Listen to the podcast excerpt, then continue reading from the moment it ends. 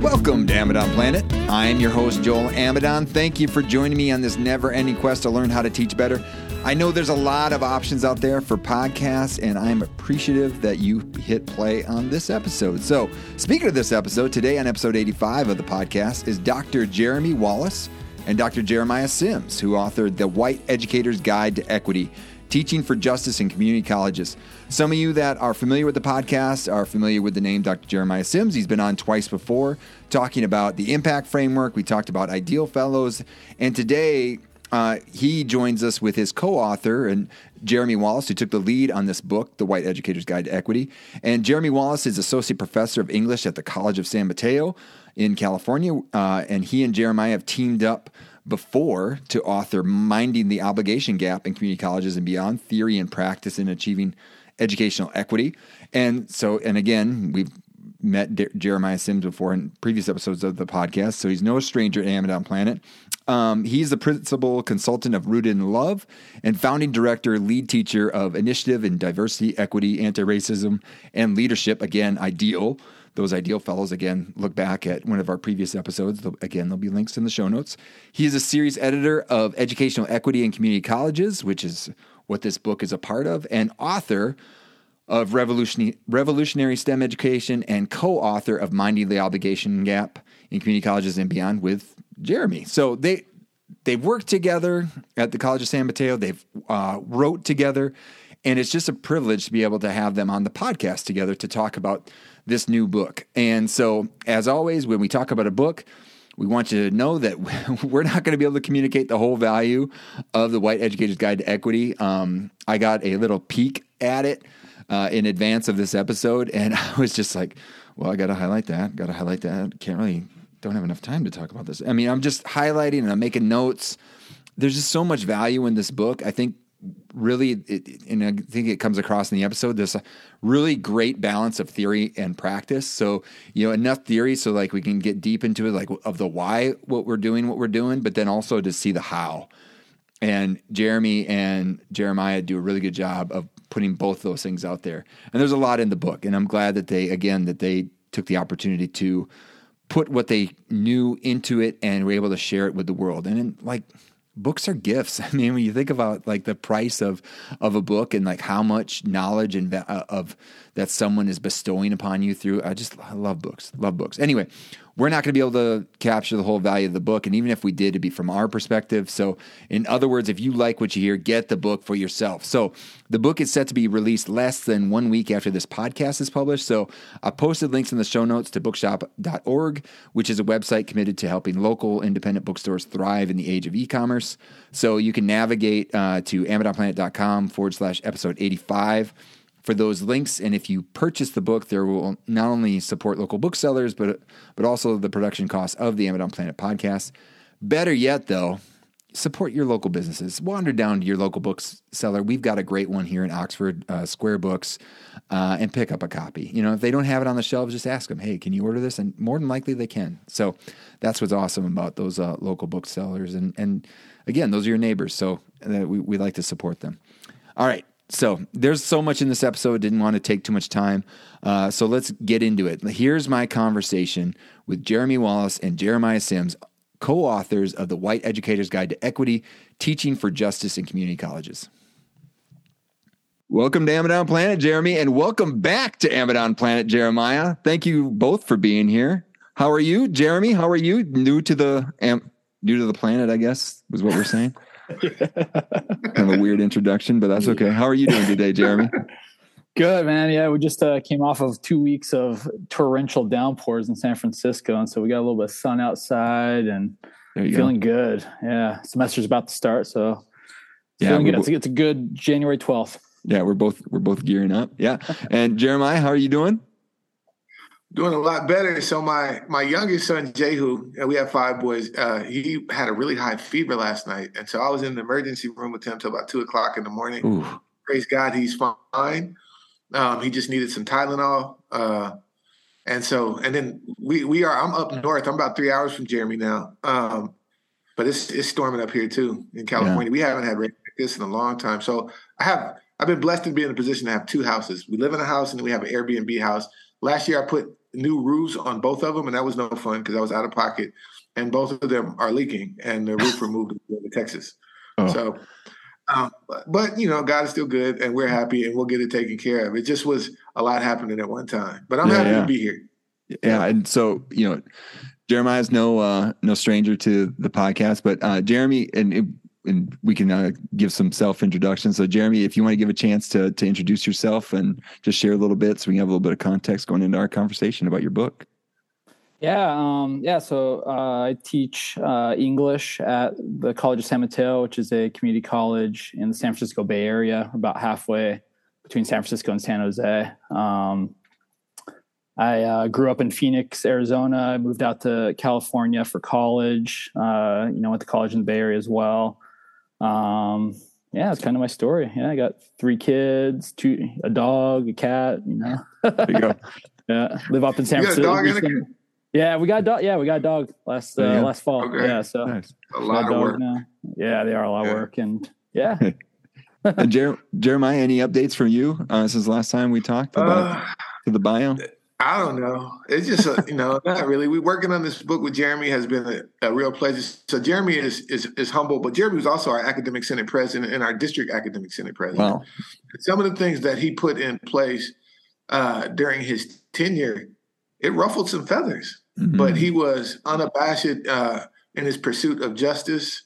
Right, even the idea of program review, which is where people ask for stuff. Right, Jeremy was like, "No, we need to tie that to equity."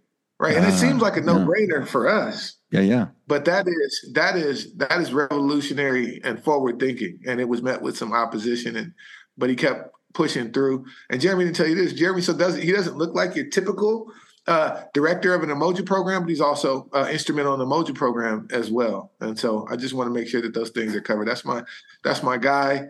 Um, it's funny we would be in meetings and uh, I'd say something, and you know, anti-blackness is real, right? And then Jeremy would purposely say the same thing in different reaction. Then we have, then we can talk about the different reaction, right? Well, how come Jeremy said it, you could receive it, but you could. So anyway, he's always been a co-conspirator, uh, much more than an ally, and that's my guy. And so I'm really yeah. happy to share this space with Joel, who's my friend, and Jeremy, who's my friend. This is great times for me. Yeah, yeah. Well, and I guess uh, just real quick, what, Umoja program? What's What's that? Yeah, Umoja. Yeah, so Umoja is a uh, it's a it's a educational foundation here in California, okay. um, and basically it's essentially an academic learning community. Um, okay. And the statewide statewide organizations, you know, probably about 15 years old, and mm-hmm. um, it started with a collection of maybe 12 community colleges in California who were sharing best practices about work with African African American students it's you know they're up into the 70s now. There's over 70 nice. programs in California, a couple up in Washington. Um, but yeah, they're just the whole goal is to their whole mission is to um, is to you know promote the success of of our black students in the community colleges in particular. Nice, nice. Glad I asked. Well, and, uh, and again, I always say we we put links to stuff in the show notes, and like those are I yeah, that's something I'd like to connect with to see just what's going on with that that organization. Sure.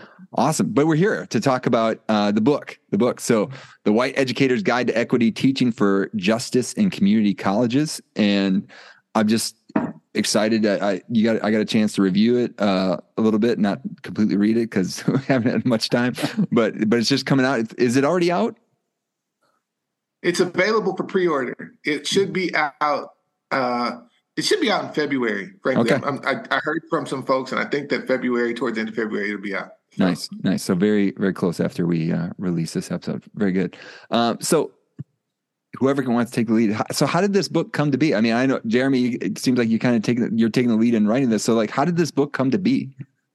Yeah, I think um, it was kind of the confluence of three things. Um, the first was that there was definitely a gap in the literature when it came to community colleges and racial justice. Um, with the exception of like a couple of, of the publications and books that you know Dr. Wood has come out with and Dr. Harris, um, but you know, but by and large, there's not a lot of literature out there about how to work with students of color, especially for um, for white educators. Um, so so actually what ended up happening is that you know several years ago i actually started a blog on my website um, that was just kind of my experiences some of the practices that i found were effective in the classroom. Um, a lot of those blog posts actually ended up becoming content for the book itself. Um, so there's that piece just a kind of like a gap in the literature. Also just a lot of a lot of our colleagues at CSM at College San Mateo just asking like, "Hey, Jeremy, do you have resource for this?" Or like, "What do I do with this?" Like, you know, like I, this happened. What do I do? And so, you know, Jeremiah laughed because he was all, probably got like you know ten times as many questions as I got, right? so, um, so a lot of people were really interested in this topic. Um, and then finally, I, I think it was just a really good follow up to our book, Minding the Obligation Gap, which really kind of focused on racial justice at an institutional level. Um, you know, with a big focus on leadership and programming, professional development. So I felt like you know going from the institutional level down into the classroom felt like the next evolution of of this uh, book series. Yeah. Well, Jeremiah, you're the editor of this series, and you, you contribute to this book as well. So, like, what? How did this come to be from your perspective? So, so in minding the obligation gap, right? Minding the obligation gap for it, you know a lot of reasons was the why of the work. And mm. and we'd like to feel like I know Joe, you you would like to feel like this, Jeremy and I as well, that we're past the why, but we're not.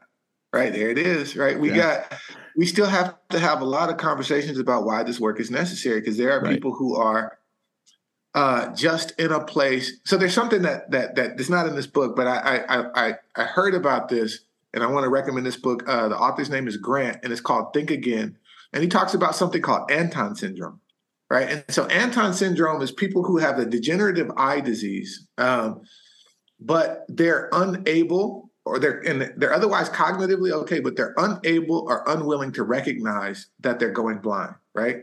And so they will continue. So I talked about a story of a woman who would continue to navigate her house. She bumped into the same things over and over again because she refused help. She just said that it's too dark. We need to turn up the lights.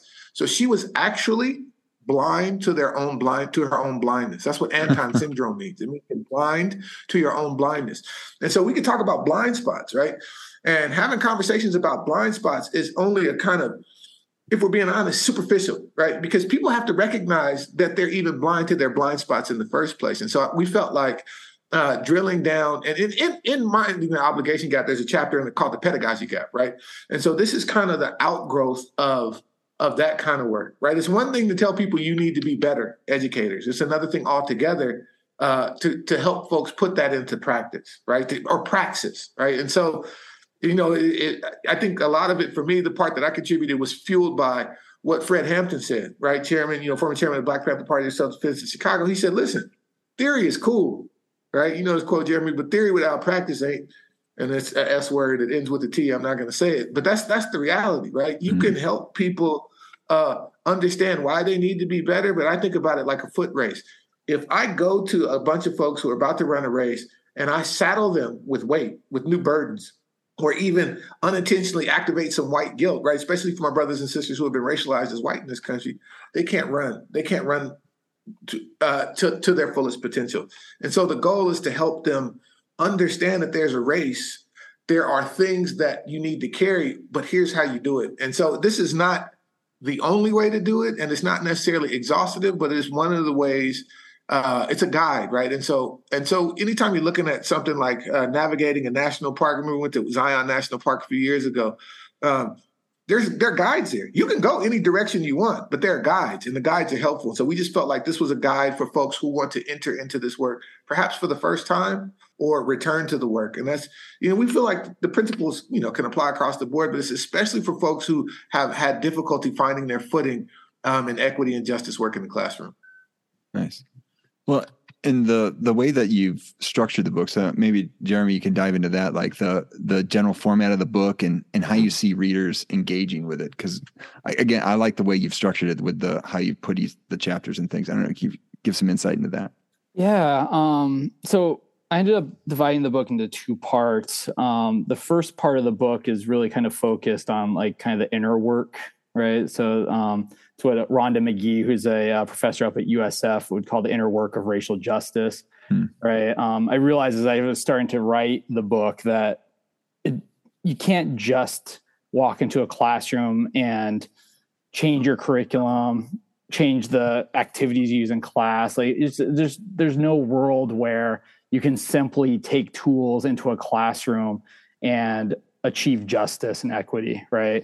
Um, so the first part of the book's really like what the kind of the work of, you know, looking in the mirror, right, understanding your implicit biases, any kind of racist ideas or actions that you are kind of complicit in, um, understanding those, kind of trying to um, break them down, trying to critique them, trying to um, to to you know to work to work on one's kind of uh, you know biases and, and racism to be to kind of be blunt, right? Um, and then it kind of goes into part two, which is like the probably the the meat of it, which is like this is like you know these are the different types of pedagogies that you can use in the classroom these are the different types of things you can do to your curriculum right because i think in you know and jeremiah I, I, know can speak this as well but i see too many white educators who who walk into a classroom and you know they'll add a book by like a black author right or they'll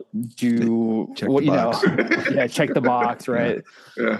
and in the and you know and these folks are without critiquing their their whiteness and their white privilege and their white power over their students of color like they're just they're just simply you know i, th- I think the term's white saviors right? At least that's maybe the complex yeah. that they're taking in there right? Yeah. um that there's nothing wrong with what them that it's like somehow they have to save the kids in the class right? And it's just not the not and so the book actually goes and critiques that kind of white saviorism and says like you got to do work on yourself before you can do the work in the classroom. And and the questions you put at the end of each chapter i think like get you to do some of that work as well right like in, in order to kind of examine some of those concepts and things and think about how it applies to your own what you're bringing to the classroom or what what you're doing in the classroom or yeah absolutely. Yeah. So and, and i think that's part of the like the series as well right? So each chapter ends with a short synopsis keywords and of course like reflective questions um, that kind of encourage the reader to kind of think about the concepts that they um, read about in the chapter and how to apply those to themselves, to their classroom, right, to their curriculum. Um, the the other piece of it is that the you know the the book is very heavy on theory as well. Um, like I, I kind of resist this like notion that community college educators don't want to kind of mm. wrestle with theory. Um, I know there's a lot of like teaching guides out there where it's just like this, you know, it's a very like this is what you do. Here's a sample syllabus, like put your stuff in there, take it to class, right? Here's an activity you can do. And that's, you know, like that's it's pretty pretty reductive and a little insulting, I think, for the professionals that work in our community colleges. So I did want to give the readers kind of the theory behind a lot of the practices that they're going to be using in the classroom. Um, and then throughout the book you'll find a lot of what we're calling practicums or practica so the actual stuff that this that the the readers can take into the classroom right um, ways to adjust the curriculum activities to use for example there's one practicum in there about like just community norming right early yeah. in the semester and how to create like ground rules for talking about you know things like race and you know gender and you know, things like that yeah and I saw like the I think close to there was uh, about the like think about what's in a syllabus, right? Yep. Even just as practical as a syllabus, and thinking about how you can you can make that a more approachable thing uh, to mm-hmm. you know even because a, a, lot of times those syllabi are being just handed down the path if it's a pre-existing course and like you're not questioning and, and that's it kind of goes back to some of those uh like the story of the we use the metaphor of the six foot two people oh, at the beginning yeah. of the book, Jeremiah, right, right, like talking about it's a whole world built for people, folks that are six foot two. And if we just keep perpetuating that, even though those, the original folks are not there. And you think like, well, this syllabus, like what exists within it? And, and am I just putting some band-aids on it? Like you're saying, Jeremy, like just put, oh, let's, we'll just insert this reading. And, and then, yeah. oh, this is a, this is a great syllabus now versus like, no, it's really interrogate it. And think, it's culturally relevant, right? oh yeah. Yeah. Oh yeah. Yeah. We're, we're good now. Yeah. so, but like to think like that, you know, like to, and then maybe that might even be a, an entry point for someone like they like hey look at your syllabus and and compare it to what's here and and even just to ask some of those questions that ex- exist within the book and thinking about like oh what, what can i do? What can i do from there? And that might start a conversation within like even self conversation or conversation with a learning team or whatnot. So i just mm-hmm. I, I, really i really like that from a well, uh, you know i had a, I had a conversation with some folks right? So I, I get to work with educators all the time and uh and and and this group was uh, overwhelmingly uh, folks who have been racialized as white. And I just want to qualify that. I don't think there are any white people. I think people have been racialized as white, right? Because yeah. if there were white people, then you could take me to the uh, uh, the the nation of white, and then I could find all the white people, right? So there's no nation of white officially. So there, so I mean, it's actually more. It's, it's bigger than that. But anyway, uh, one of the conversations uh, that I was having with folks around this, right? So someone was said said, well, you know, I added Ben Carson's book on you know gifted hands, right? And so Ben Carson's story is amazing, but Ben Carson is super problematic, right? He harbors uh, and and and uh, perpetuates anti-blackness because unlike racism, anybody can be anti-black, right? Mm-hmm. And so because these teachers were so uncomfortable with having this conversation, they would put Ben Carson's book in there. And I'm not saying that you shouldn't, right? But they weren't allowing students to critique it. It was treated as sacrosanct because this was their contribution to multiculturalism and they didn't want that to be questioned. Mm-hmm. So then there's all kind of things that you have to unpack around that. I'm not saying don't include Ben Carson's book.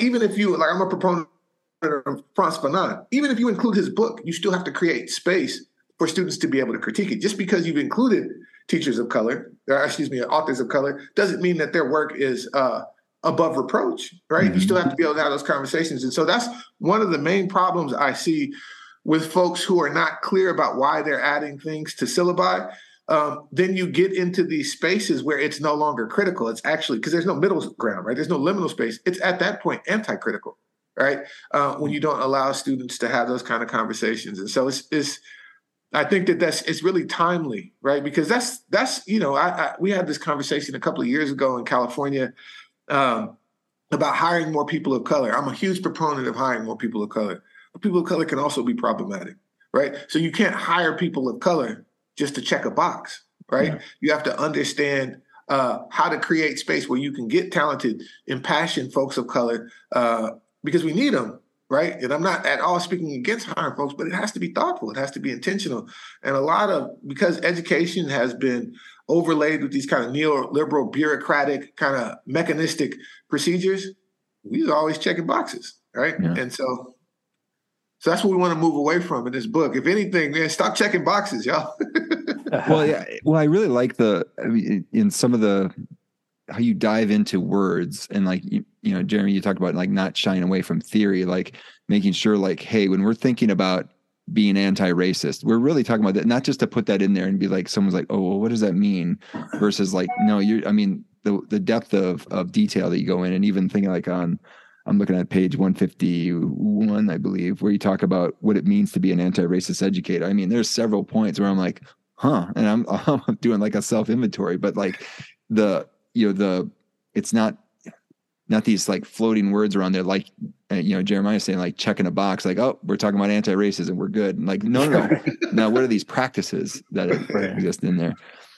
So um wanted to get into some of these learnings, and I, and I would assume like with uh, writing the book, and you get a chance to, and you know, you're talking about all the different times of having to share advice and things like that with other folks, and about what they might do in certain situations, and and then being able to do that, you you learn from that process. So, like with writing the book, what did you learn even more about what does it mean to be uh, to what does it mean to to present a a white educator's guide to equity? Yeah, that's a great question. Um, I think you know to kind of go back to this. You know, we are just talking about the theory and like and trying to include the theory for the educators, but I've also I also just started to realize, especially in kind of the aftermath of the pandemic and what that did to education, that our students, and, and I say our students being community college students, they they want to come into our colleges and they want to be college students and they want to be treated like college students. Um, and so one, one thing that I've started to do a lot more of, and uh, this kind of speaks to Jeremiah's point about allowing students to critique like the curriculum and the books and that is like is to give the students some of the theory um, to in order to discuss things like um, you know like racial justice. So I've I've started including like um, you know text and units and lectures and activities around the critical race theory. Mm. We've talked about um, critical race storytelling quite a bit because I'm in you know in composition. Um, you know critical theory in general. So we've talked about Gramsci and and just kind of giving the students the the vocabulary to to kind of talk about their experiences, um, talk about what they're seeing in their communities. Um, and I, and I think that's something that um, a lot of colleagues of my colleagues have resisted, right? It's like it's too hard for the students, right? They they're community college students. They you can't be teaching them Gramsci, right? And it's like, well, hold on a second. Like you can, you just you know you just have to have to embed it in the well, right. They have context, to know it. Right? That, that's the, they have to know it in order to be able to teach it. Yeah. Um. So so that's one of the one of the things that I've kind of you know learned. I'm I'm very I've become very interested in you know book idea for us coming up Jeremiah is just like I've become very interested in the stigma around community colleges and about um, how race plays a role in that, right? Because I don't think, and I, I, need to do more research, but I don't feel like the stigma existed in the 1940s and 1950s. like my kind of preliminary thesis is that once the community colleges started to diversify, yeah. right, especially mm-hmm. in like Texas and California, I bet the community colleges in Mississippi are very diverse and probably majority students of color, right? Um, yeah. I, th- I, have a feeling that once community colleges started diversifying, started becoming majority students of color, that's when the stigma started to yeah. pop up, right? And um, and so like one of my goals is like you know when I'm in a classroom full of you know in, in my Umoja class full of African American students, but just in even just a general population class, you know, majority students of color, I ask them like, let's think about like why it's stigmatized for you to be sitting in this classroom, right? And mm. so that's kind of like the launching off point for this these ideas about critical theory and critical race theory, and it's, it's been interesting. It's not just stigmatized; that's intentional, right? I know you know yeah. that, right? It's intentional. So when they student, because so I don't know if you know this in California, Joe. Uh, 77% of all first and family black students to go to college start their college journey in community college. Mm. 80% of Latinx students, 67% of, and this is as of like 2018, the numbers may be different now, but uh, 67% of Asian Pacific Islander students, right? Um, and so the students that we talk about who are first in family to go to college, they're going to community college first. Yeah. Right? That's that's that's where they're going. And so and so in this kind of racialized capitalistic we talk about racialized capitalism uh, in the book and this kind of racialized capitalistic and so the way that it works right in order for capitalism to work you have to be able to accrue surplus value right? So in order to accrue surplus value, that means that you have to pay someone less than what it is that they produce, right? So in racialized capitalism, certain groups of people have been prefigured as sites of corporeal surplus value extraction. That means that their bodies, their souls, their spirits are spaces where surplus value can be extracted. In this country, those people are overwhelmingly women, overwhelmingly black and brown, right? So that's what it looks like. So community colleges right, were then considered to be places that could replicate automatons, right? People who could go into spaces uh, and be workers so that they could feed these kind of capitalist endeavors. And again, in this country, there's no separation between uh, white supremacy and capitalism. They've always been in this kind of incestuous relationship, right? Where I would argue racialized capitalism birthed white supremacy, but then they got married and then they produced, they had progeny, which was racism, uh, anti-blackness, all these other isms, right? And so, and so, and so you're, you're not, uh, it's not happenstantial that there's a stigma associated with uh, community college that is wholly intentional. And that's one of the things that we try to unearth in this book as well. Look, you people have brilliant people have spent years trying to fix the system, the educational system. But there's a problem. What's the inherent problem with that? You two are brilliant folks. It's not broken. You can't fix something that's not broken. It's working the way that it was designed. So that's mm-hmm. one of the things that we're trying to make plain in this book as well. Yeah. Well, I'm going to throw that same question at you, Jeremiah. I mean, with you know, you had put some your chapters together too. Like in your writing, like what did what did you glean? What are some lessons that you learned in gleaning some and putting that content together? So one of the things I think we we talked about this before, Joel, is that I just felt like because I got Jeremy, right? So Jeremy was a problem for everybody else because Jeremy was ready to run. I was the director of equity at the college. Like Jeremy's like, okay, man, we're talking about this. Let's go talk about it. So I'm like, okay, this is what faculty is ready to do. But it turned out there's only one Jeremy, right? Go figure. Uh, and you know, there, there are other folks who are interested in, in doing this work uh, as well, right? But but the reality was, folks were too injured uh, by whatever it is, whether it became cancel culture or wokeness, right? Who mirror mirror on the wall. Shawn Ginwright talks about this book in the four pivots. Got to check that out. Uh, mirror mirror on the wall. Who's the wokest of them all? Right? And how problematic that kind of thinking is. And so there were uh, because nothing moves forward if if folks of color could fix these issues all by ourselves, right? Wholly, right? And I'm not trying to be reductive. We have been, right? Enslaved people weren't free. They fought for their freedom, right? So I'm, i want to be very clear about that. But it takes cross racial solidarity in order to really move the needle. And so, in order to have uh, uh, my my white brothers and sisters uh, ready to commit to this work, I had to stop making trying to make them run and realize that they were in an injurious state, right? And I couldn't deny that, even if I felt like uh, it was catalyzed by white guilt, and maybe they shouldn't feel that way. It doesn't matter; they still felt that way. And so that's what I learned in writing the book: is that we had to have conversations where people could find a footing. You can't race if you can't find your footing, right? It's, it's, it's not really a sprint; it's a, it's a it's a marathon. But irrespective, right, of the distance of the race and how long people are committed to running, right, uh, uh, they needed to be in a place where they felt like they could do the work. And so that for me was what uh, what kind of led to the way that I constructed my contributions to the book. The last, the epilogue, um, talks about a program that we talked about several times. Uh, Joel is bringing us to University to Ole Miss so we can talk about the IDEAL program.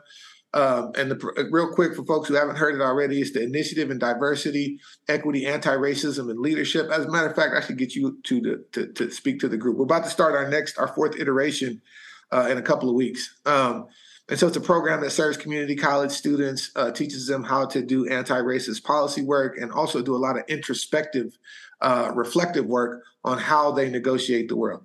So, saying all that to say, um, that program showed me, and I know this spiritually, right? I didn't know this practically. It showed me the power of love and how love can change people.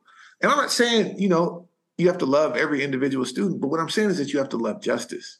And if you love justice, it changes the way you comport yourself when working with people um, who are under your care.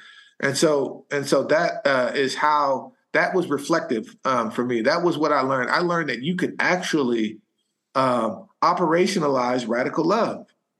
I didn't know that. Turns out it's really, really awesome. Uh, the University of Washington, and Joel has seen this report, um, did a report on the IDEAL program. And the person who, you know, she's a PhD level researcher. That's what she does in their community college uh, research institute. And she was like, look, I don't know what to tell y'all. I'm paraphrasing, obviously. What she said was a lot more erudite than that. This love stuff is doing something, right? Those were part of her findings. Right. And so, uh, and so anyway, I just saw how that can uh, move people in a different way. And so that's what I got out of the out of the book. You know, the parts that I wrote is cathartic for me, but I really learned the power of radical love and how it can not only change uh, movements, but it changes people. Yeah, absolutely. So, in you know, the purpose of this podcast, like, just is all about learning how to teach better. And so, obviously, this this book I think helps people learn how to teach better. But anything you want to highlight from the book that's like, hey, you know, if there's one thing that even I keep going back to, it's this thing. If we haven't mentioned it yet about how to teach better, and given the, uh, I love how you talk about, you know, we're not just we're not going for equity, but we're centering on uh, I'm missing the words, but you got like it. Justice, going right? for equity, but centering on justice, right? Yeah. So, and I like how both those words are in the title. But anything that you'd want to highlight uh, from the book about lessons that are for learning how to teach better, Jeremy, you got anything you want to highlight? Yeah, I mean, uh, the the thing that I would want to highlight is actually not even one of the teaching strategies. It's one of the strategies in part one.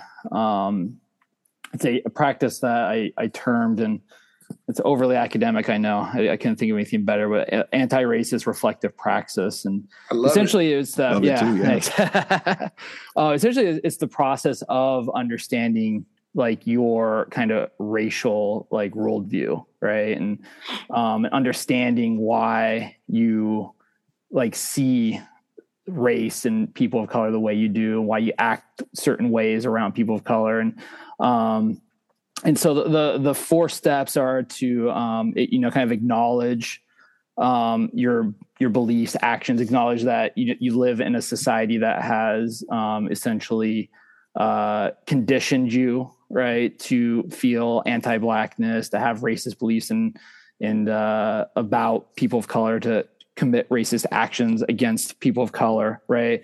Next step is to understand those where those come from right? Um, understand why it is that when you see um, a, a, black man you know walking down the road towards you why you get a little tense right? What, where's that coming from right? Um, because um, of you know because if you, you kind of step back and think objectively like it's just it's just a black man walking down the road towards you right? I mean it's fine like everything's yeah. fine but there's something that you've been conditioned to do like viscerally that is you know causing some kind of reaction right? So the next step is to understand that and then third step start to deconstruct And now that you're aware of these beliefs of these actions right you need to start deconstructing them kind of understanding why they're false why it's why it is why you should not be tensing up when a, a man of color is walking towards you on the on the street right yeah. um and then the last part is just acting on it. like what are you going to do now right um how are you going to continually you know, because like, I, and, and, you know, the reason I, I bring this up is because you asked, like, what am, what do I keep turning back to? And it's this practice, right? Because yeah. the thing is, though, is that if you're, if you, if you, if you just sit there, before you know it, like you're kind of reinvested in white supremacy, right? Yeah. It's just, it's like we're inundated yeah. with images and and um, there's no middle ground. There's no middle ground, yeah, and you, yeah, exactly. You can't, yeah, yeah. You're either you're either kind of invested in it and you know and enacting kind of violence against people of color and students of color right? Or you're consistently kind of critiquing yourselves and your beliefs and acting on that and trying to deconstruct those actions and beliefs. And so um, it's definitely something that i mean it's funny like the other day i was like you know going through my email and the new york times sent me this like quiz. Like oh do you, do you use these words eh, you y'all probably got it too right? Do you use these words right? And i went through that and i was like man there's some like there's some things that i say that are like really problematic. Like i used i used the term powwow right? And man. now that like i've read i read like how problematic it is now it's like now it's up to me to continually ensure that i don't use that word right? It's kind of like what you and i were talking about joel at the beginning about Ole Miss being problematic and like how you kind of yeah. you know steer away from that term right? But the fact is that it's going to, you know, there will probably be an instance where I'm in a conversation, not thinking, and I might say something like, "Oh yeah, like you know, me and the, my colleague had a powwow." And it's like, "Oh, hold.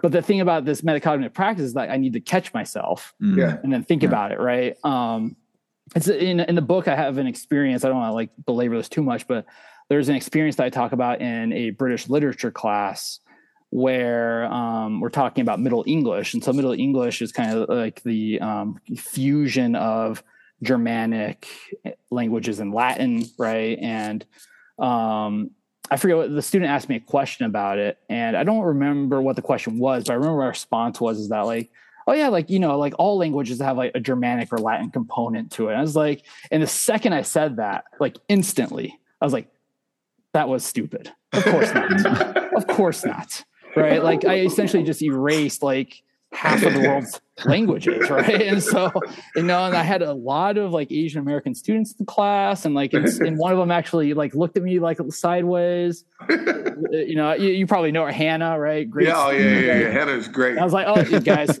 let me yeah. let me walk back a little bit and yeah. like let me talk about like, you know, what I said and why why that was incorrect. Let me kind of you know correct the record, right? But I, I, think too many too many educators would have said that maybe just kept going. Yeah. Right? And uh, and the idea behind part one is just like to catch yourself. Mm-hmm. And if you mm-hmm. do it in the classroom in front of students, to actually just stop and like have a discussion with the students instead yeah. of trying to like cover it up, right? Because yeah. you, I mean, I think that's a pretty minor example, but you know, you could say something or do something in class that could actually really traumatize. Students, yeah. yeah. Right. I mean, I think about the incident skyline, right? With the like the blackface, right? Yeah, so it's just like stuff going on. that's traumatizing, you know. And so if that if that instructor had the wherewithal to like just instantly say, like, "Oh, that was a bad idea. Uh, Let's talk about this." They got defensive. yeah, they got defensive, right? If they would just say like, "I messed up," right, then that probably would have gone a different course, right? It takes so. courage. What Jeremy is talking about takes courage, and it's and it's in contradistinction to the way that the system, uh, educational system, set up. Joel, you're a professor, but whether or not you want to admit it, because you have a level of expertise, right? And we know Jo Boaler's work. Jo Boaler's pushing back on this idea of expertise, and Jeremy is an expert, right? And so Jeremy, so if you're an expert, then that means it's very difficult for you to cede any modicum of power to your students. So if you have to admit you're wrong, guess what? Right? Are you the expert that you were mm-hmm. built to be? Right? Because you got hired, right? Now it's a little different in community college, right? Because it's not the same requirement for research. But folks in community college, you get hired because you're subject level mastery, right? And so it's very difficult for people to understand what Freire said, right? Freire said that sometimes the teacher is a student. Guess what? Sometimes the student is the teacher. And so, and so folks push up against that and, and then they don't grow. It's really difficult for folks to grow when they're afraid. And that spirit of fear is rampant, right? Mm-hmm. So it takes courageous, introspective, reflective work to get to where Jeremy is saying. And that's what the book is encouraging. Like, Jeremy's awesome. He's my guy, right? But there are other people who can do the same things. There are other white educators that can do what what what you two are willing to do, right? But you just got to be willing to say, look, man, I wasn't right this time. Let's yeah. talk about what happened. Yeah. Well, and, and, and, oh, sorry. Go ahead, Jeremy. Well, I was just saying the, the students, like our students, are great. I mean, and like if you mess up in the classroom, the students are they're gonna they're gonna like cheer you on. Like if you're if you're real, if you're real with them, yeah. the students will be like, you know, professor, like you know, thanks for that. Like you yeah. know, like you got this. You're trying. You know, and it's humanizing. It's That's humanizing, radically sure. humanizing pedagogy. We talk yeah. about that in the book. That's what radically humanizing pedagogy look like were you going to say, Joe? Well, I was going to say, I mean, because you talked about love, you know, and love is an action, and then you know, Jeremy, you lay out these, you know, the, these things that you do to the anti-racist reflective reflective praxis, and then talking about the process that you just went through within your own classroom, where you know you made a mistake and said something, and then you re- were able to recall. I mean, like you're you're loving on your students, and you're you're yeah. and also showing like I'm loving enough to work on myself because I made a mistake, but I'm willing to own up to it and and yeah. let's keep because as soon as we as, as, you said as soon as we stop moving forward then we're then we're we're we're back there's no there's no middle ground here that's self-love too right no. that's what that's what gary howard talked about in his book many years ago right that me and jeremy looked at uh, uh, you can't teach what you don't know. He was talking all about white educators. And you, you got to love yourself too, man. If you are living in a place where you are ashamed of everything, see, that's the thing. Like white guilt, I was talking to a group of folks right before this conversation about because uh, I'm gonna have a conversation with a bunch of uh, educators who are racialized as white about anti-blackness, how to identify and work to uh, uh, rid themselves of anti-blackness. And I used to be someone who was on campus uh, preaching the gospel all the time, the gospel of Jesus Christ. Right? The word gospel just means good news, and there are always people who are there with this fire and brimstone gospel too, right? So fire and brimstone, I know Joe knows what this yeah, fire and brimstone. If you don't convert right now, you're going to hell, buddy. Right? And that's how nobody gets saved from a fire and brimstone gospel. They may get scared. Yeah. They may change momentarily, but that doesn't work because that's not love changes people. Fear stultifies people, right? Mm-hmm. And so, and so the idea is, look, man, you can do this work. It's within you to do it right? It's within you to be introspective. It's within you to be reflective. Not everybody's in the same place, but you have the capability of doing it. And so the goal is always to create space where you are not putting burdens on people that are too great for them to handle, right? And so when people start to feel guilty about being white, right? Or guilty, right? Those those types of things. I'm not saying that people don't need to wrestle with that. People absolutely need to. People who are beneficiaries of white supremacy, just like I'm a beneficiary of cis heteropatriarchy, I have to I have to wrestle with those things, right? Mm-hmm. I have to in order to be an ally, in order to be a co-conspirator. I'm not exculpating anyone, but I'm saying if you get stuck in a space where you can't move forward because of that guilt, it's because you don't care about the work, you just care about yourself. Hmm. Right? and how it makes you feel. So until, until you're able to get past that, it's very difficult to move forward. And so the goal is like, look, you can do it. That's why I said that several times, right? You can do this work, and the time is now, and you can do it. And I believe it because I've seen it. So the you can do this work. Is, I mean, that kind of seems like that's the anti-racist uh, growth mindset, kind of in yeah, a right, in right, right. I- I- like you yeah. can do this work. you can. Right. Yeah. but you got to be brave. You Mm. got to be brave, and and and it's not. And our goal, and I, you know, I don't speak for Jeremy, but I know we've had many conversations. Like the goal is not to make people feel uh, dejected, right? We're trying to encourage people. Look, it's necessary work. Somebody has to do it, and you're that somebody. So here's how you get started. Yeah. And so now, then, after having those conversations, right? People have to decide whether or not they want to do it. So if people opt out, they opt out, but it's not because they weren't invited into the space. Nice. So, you know, doing a work like this and putting it out into the world, like not not that you're fearful, but just like what might be the major critique of of the work or like just like how might people like unfairly take it up? I don't know. I guess th- there's just throwing a couple ideas out there. Let me add a layer to that too, real quick, Joe. Thank Jeremy, you. would you have written this book the same way uh, if you didn't have tenure yet? You're speaking to the educators Ooh, out there. there you go. Yeah, I think I would have. Yeah, I think I would have. But you know, but I think that's more. I think that's more a consequence of the culture at CSM than anything. Yeah. yeah, sure. If I was teaching at a different college, I might I might have a different answer to that. But yeah, yeah. Well, let's let's jump on that. So because there, I mean, I think I have a a place where I can I can do I can do I can do this work, right? I can do this work, right? But there are places where you know there's there's fear uh, around that, and so I guess you know, Jeremiah, you've encouraged this work, and Jeremy, you've done this work, and like, what what suggestions or what, uh, yeah, what would you put out there for for folks that you know they want to do this work, they think they can do this work, but they have that that fear in doing the work, right. And what do we say to our colleagues in Florida? Right, You can't do the work? right? or Texas. Yeah. Yeah, or Texas, right? I mean, I think uh, there is there's a way to do this work without creating a curriculum that's all about critical race theory and and you know like at the at the most basic level this work is about you know as Jeremiah is saying like that unconditional and radical love for your students right Mhm. The the part one of this book is a it's a it's a personal journey right? It's not an institutional journey. It's not one Yeah, that yeah. happens in the classroom right? Um and if you can do that if you can start to kind of change and evolve your your worldview and like how like the knowledge that you um kind of privilege in your classroom or just even in your own mind like you don't you, like you know you don't have to go into your classroom teaching Frantz Fanon yeah. that's not that's not a prerequisite for achieving social justice in a classroom Yeah. right That's what I used to do. I used to hammer folks, man. i mean i think we we are we have the benefit of working in higher ed where we're not handed a, a canned curriculum that we have to teach right i mean if this was a question for high school teachers it might be a little bit different right but as higher education professionals i, th- I think that we can we can critique some of the kind of Eurocentric knowledge and practices that we use in our classroom without bringing too much attention to ourselves, mm-hmm. I guess, you know, if that makes sense, right? Without Yeah. having that conservative student like in your class go like complain to the dean that you're Right. talking about like Derrick Bell or something like that. Like there's a, there's ways to not like to get around that kind those kinds of discussions and still have a pretty empowering classroom. Yeah. For sure. I think.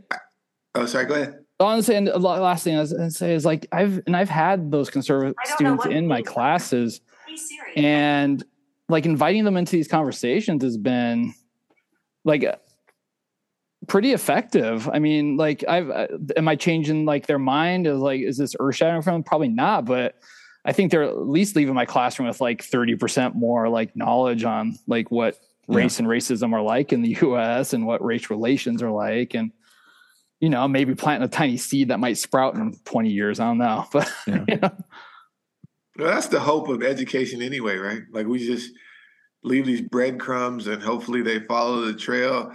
I actually hate that, but that's the way that education is designed. So there's something I real quick I wanted to key in on. And I think that for me, so I didn't have this language. Uh, I, I listened to a podcast the other day, Philosophize This, and they were talking about the life and work of Si- Simone Weil. And so she was a grounded philosopher, right? And so so she had a conversation with Simone de Beauvoir, and they were you know they were contemporaries. They were at the same school at the same time. And, and the question was like, well, how do we aid folks during the revolution? Because the French, you know, things were going on there. And and Bolivar said, well, you know, we have to help people realize their ont- ontological existential vocation. Like, what are they fighting for?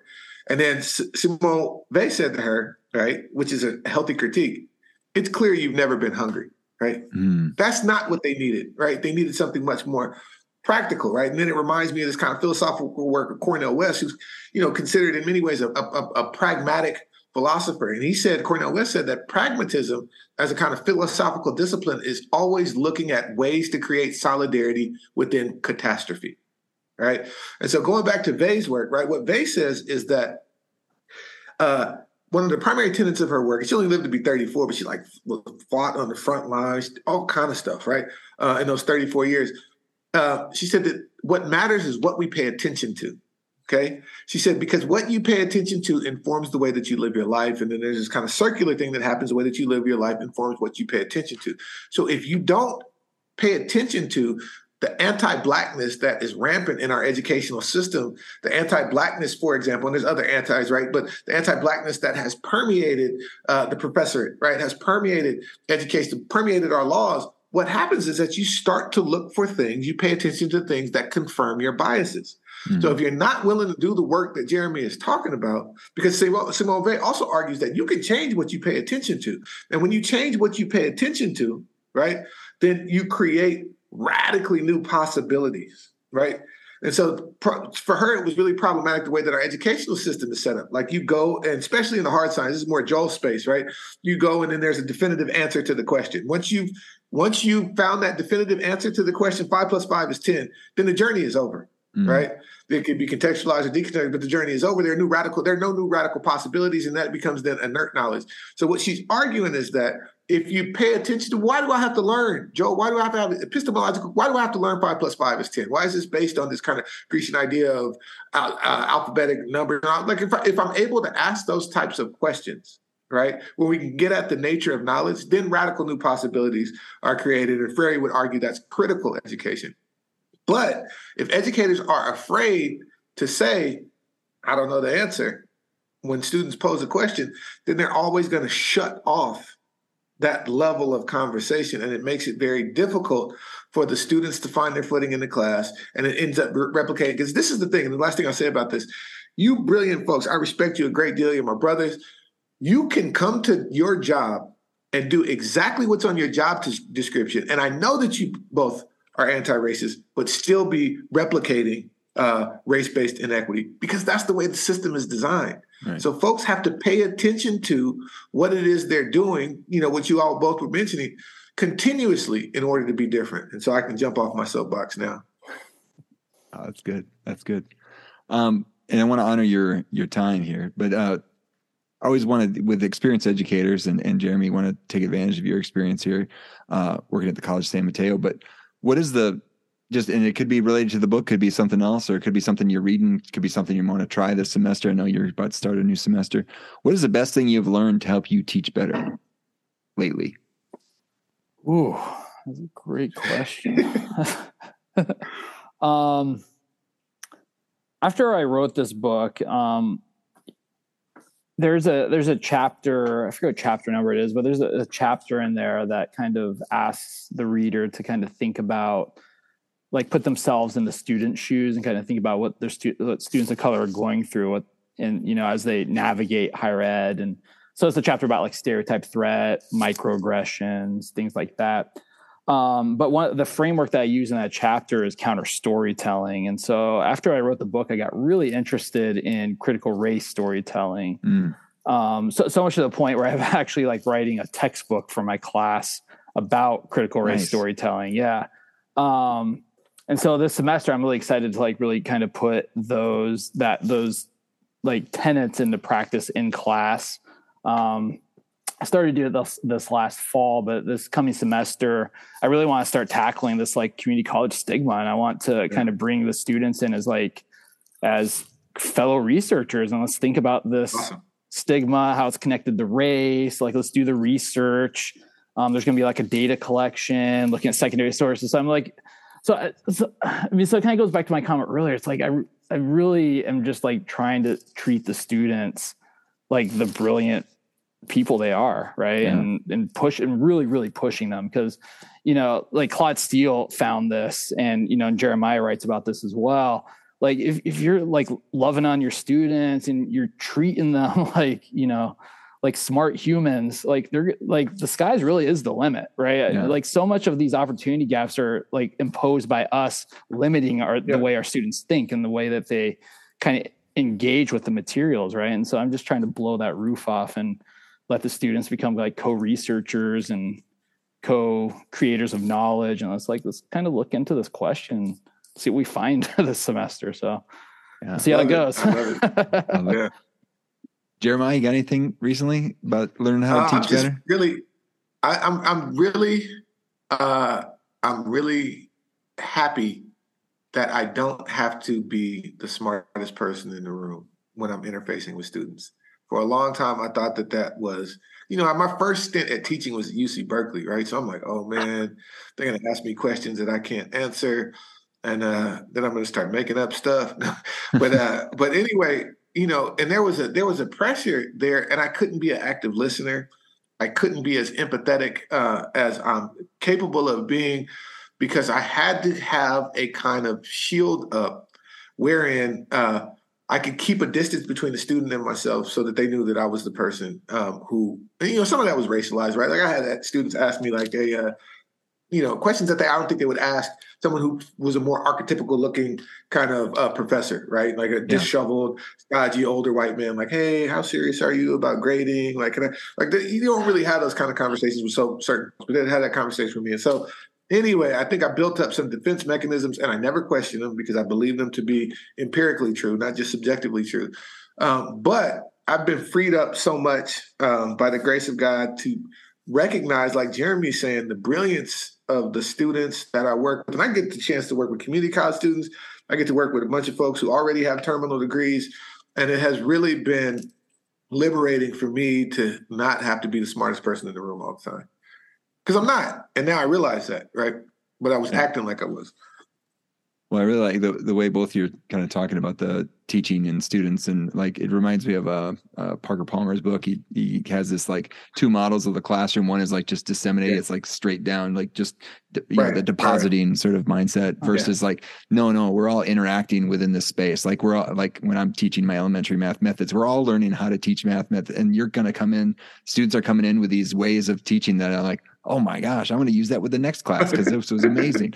so like, like getting that excitement and, and, and that also like making sure that we're all seen as both learners and teachers in this space. And I, I can't wait for the critical race storytelling book. I like, I mean, that is like the, the power of story, right? Is, is pretty good. And that's a, that's at the heart of what critical race theory is like that power of voice and, and what's the mm, experience, right? right? Um, besides the book, anything else to promote? I, have heard already talk of a new book, and there's mention of a new book, in, uh, another book coming up within the this book too. So I don't know what what else do you have to promote? Jeremy never stops writing. uh, so this book is is a tome. It's like almost 400 pages, and that's mostly Jeremy. I, I, will say though, I'll just put it out there that I don't think chapter one starts until page 50. So I had some stuff. I had, I had, a few things to say. Yeah, too. like this intro keeps going, man. yeah. So me, me and Jeremy are not helpful to each other in that regard. Uh, so he's like, you know, should I say this too? I'm like, yeah, say that too. Yeah, that's, yeah, yeah. also that. it's all it's all good info. Um, for, for me, yeah, I mean, um, the the textbook I'm working on um, is called "The People Stories: Crit- Critical Storytelling for Social Justice." won't be won't be out for a while, but um, yeah. But if you if you link folks to my website, they can kind of yeah, keep an eye on on it there. Um, and then, of course, Mind the Obligation Gap for any listeners that haven't read that. Yeah. Um, I think you know one of the concepts in the book that I kind of tagged on a little bit from my obligation gap was this idea of the triple helix, which was um, something that was uh, theorized by Richard Delgado. And the, the the triple helix that I talk about is really about like how our curriculum is tied into institutional processes, like the curriculum committees, hiring, things like that. The t- even the tenure process has a huge impact on what gets taught in classrooms. And so, mm-hmm. Obligation Gap is just a really, I think, a great way to look at how you know our institutional processes and cultures and rules and traditions and all that impact the classroom. so I think I really do think these both these books together are just like is this going to be number two in the series, Jeremiah?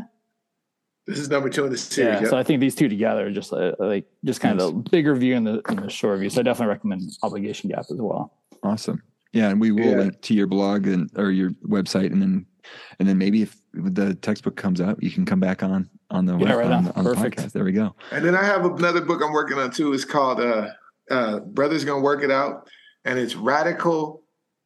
What is it? Radical vulnerability, radical love, and radical healing for Black men. And it talks about the multidimensionality of Black male life. So I'm interviewing all these guys, um, and then I'm going to put it all together. So that's that's that's a little ways out too.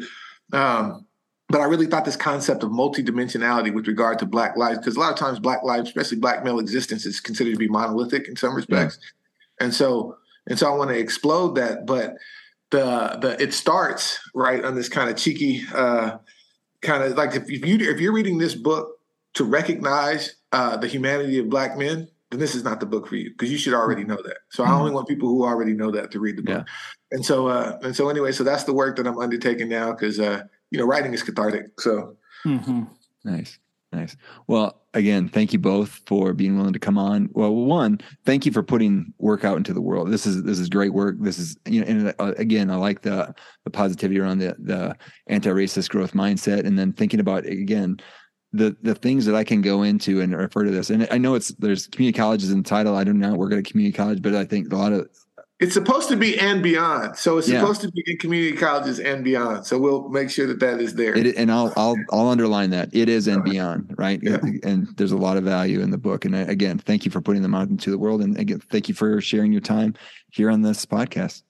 My absolute pleasure. Yeah, yeah thank you for having us, Joel. All right, not a lot there.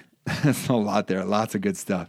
And it just reminds me, I just I get I want to just take a minute and be thankful like i'm just thankful for the opportunity to have that conversation and to be exposed to the work that those two have done and then to think about how to that it's getting a chance to be that i'm sharing it through the podcast. And just it gets me to be thankful for just the just what just everything. I mean i started this podcast sitting in the closet uh, in my clothes closet and just on a whim and then kept going from there and wanting to share some things and kind of think of it as an extension of my own teaching, my own classrooms here at the University of Mississippi and and wherever I get it on the opportunity to teach. And then that those that putting I guess putting myself out there a little bit led to opportunities. Those opportunities led to connections, led to being connected with Jeremiah. And like so just taking the chance to do that and and thankfully the podcast has been pretty well received and then that leads to connections and leads to an opportunity where Jer- Jeremiah was sought out and said, "Hey, uh, Jeremy and I have a new book, and we'd like to talk about it on your podcast." Like, how awesome is that? And just so again, so thankful for this opportunity. So thankful for the opportunity to share. And just it's it's good to pause every now and then, and maybe it's just the beginning of a new year or whatnot. But thankful to kind of kick off the new content for this year and being able to share um, stuff like this, and looking forward to sharing more good stuff got some in the can, got some ready to go, got some plans, and just looking forward to more episodes. So thank you for listening. Thank you for all that you do to to support the podcast. If you're looking for other ways to support, one, you could share your comments, questions, suggestions to the mailbag at joel at amidonplanet.com. Love to get those and talk about those, kind of tack those on at the end of each episode. Uh, love to get some listener interaction. Again, I, I, I hear stuff from folks in, in different places, either online or, or in person, and just, uh, you know, love to shout people out or even just to address some things that questions are on people's minds and, and kind of curiosities. And let's do it. Let's do it. And let's do it with the mailbag. So again, that's joel at amidonplanet.com. And then if you're looking for other ways to support, you can also subscribe, rate, and review, and share this episode, which will allow more people looking for similar content to find it. You can follow at Amidon Planet on Instagram, Twitter, LinkedIn, or like the Amidon Planet Facebook page. In addition, you can subscribe to the Amidon Planet download, which contains teaching resources and updates from Amidon Planet. And finally, check out the Amidon Planet store or Amidon Planet bookshop. Links are in the footer at AmidonPlanet.com, where your purchases support the production costs of the podcast. Thank you for spending some time on Amidon Planet. Thanks to Jeremy and Jeremiah for sharing their time, expertise, uh, not only here on the podcast, but in the book that they have coming out. Thanks to Matt Millifen for the music in this episode. And finally, thank you to all of you out there learning to teach better and be the good in the world by investing in the lives of others. This world is a better place because you have decided to use the gifts you have been given to serve others. Thank you for all that you do. Peace.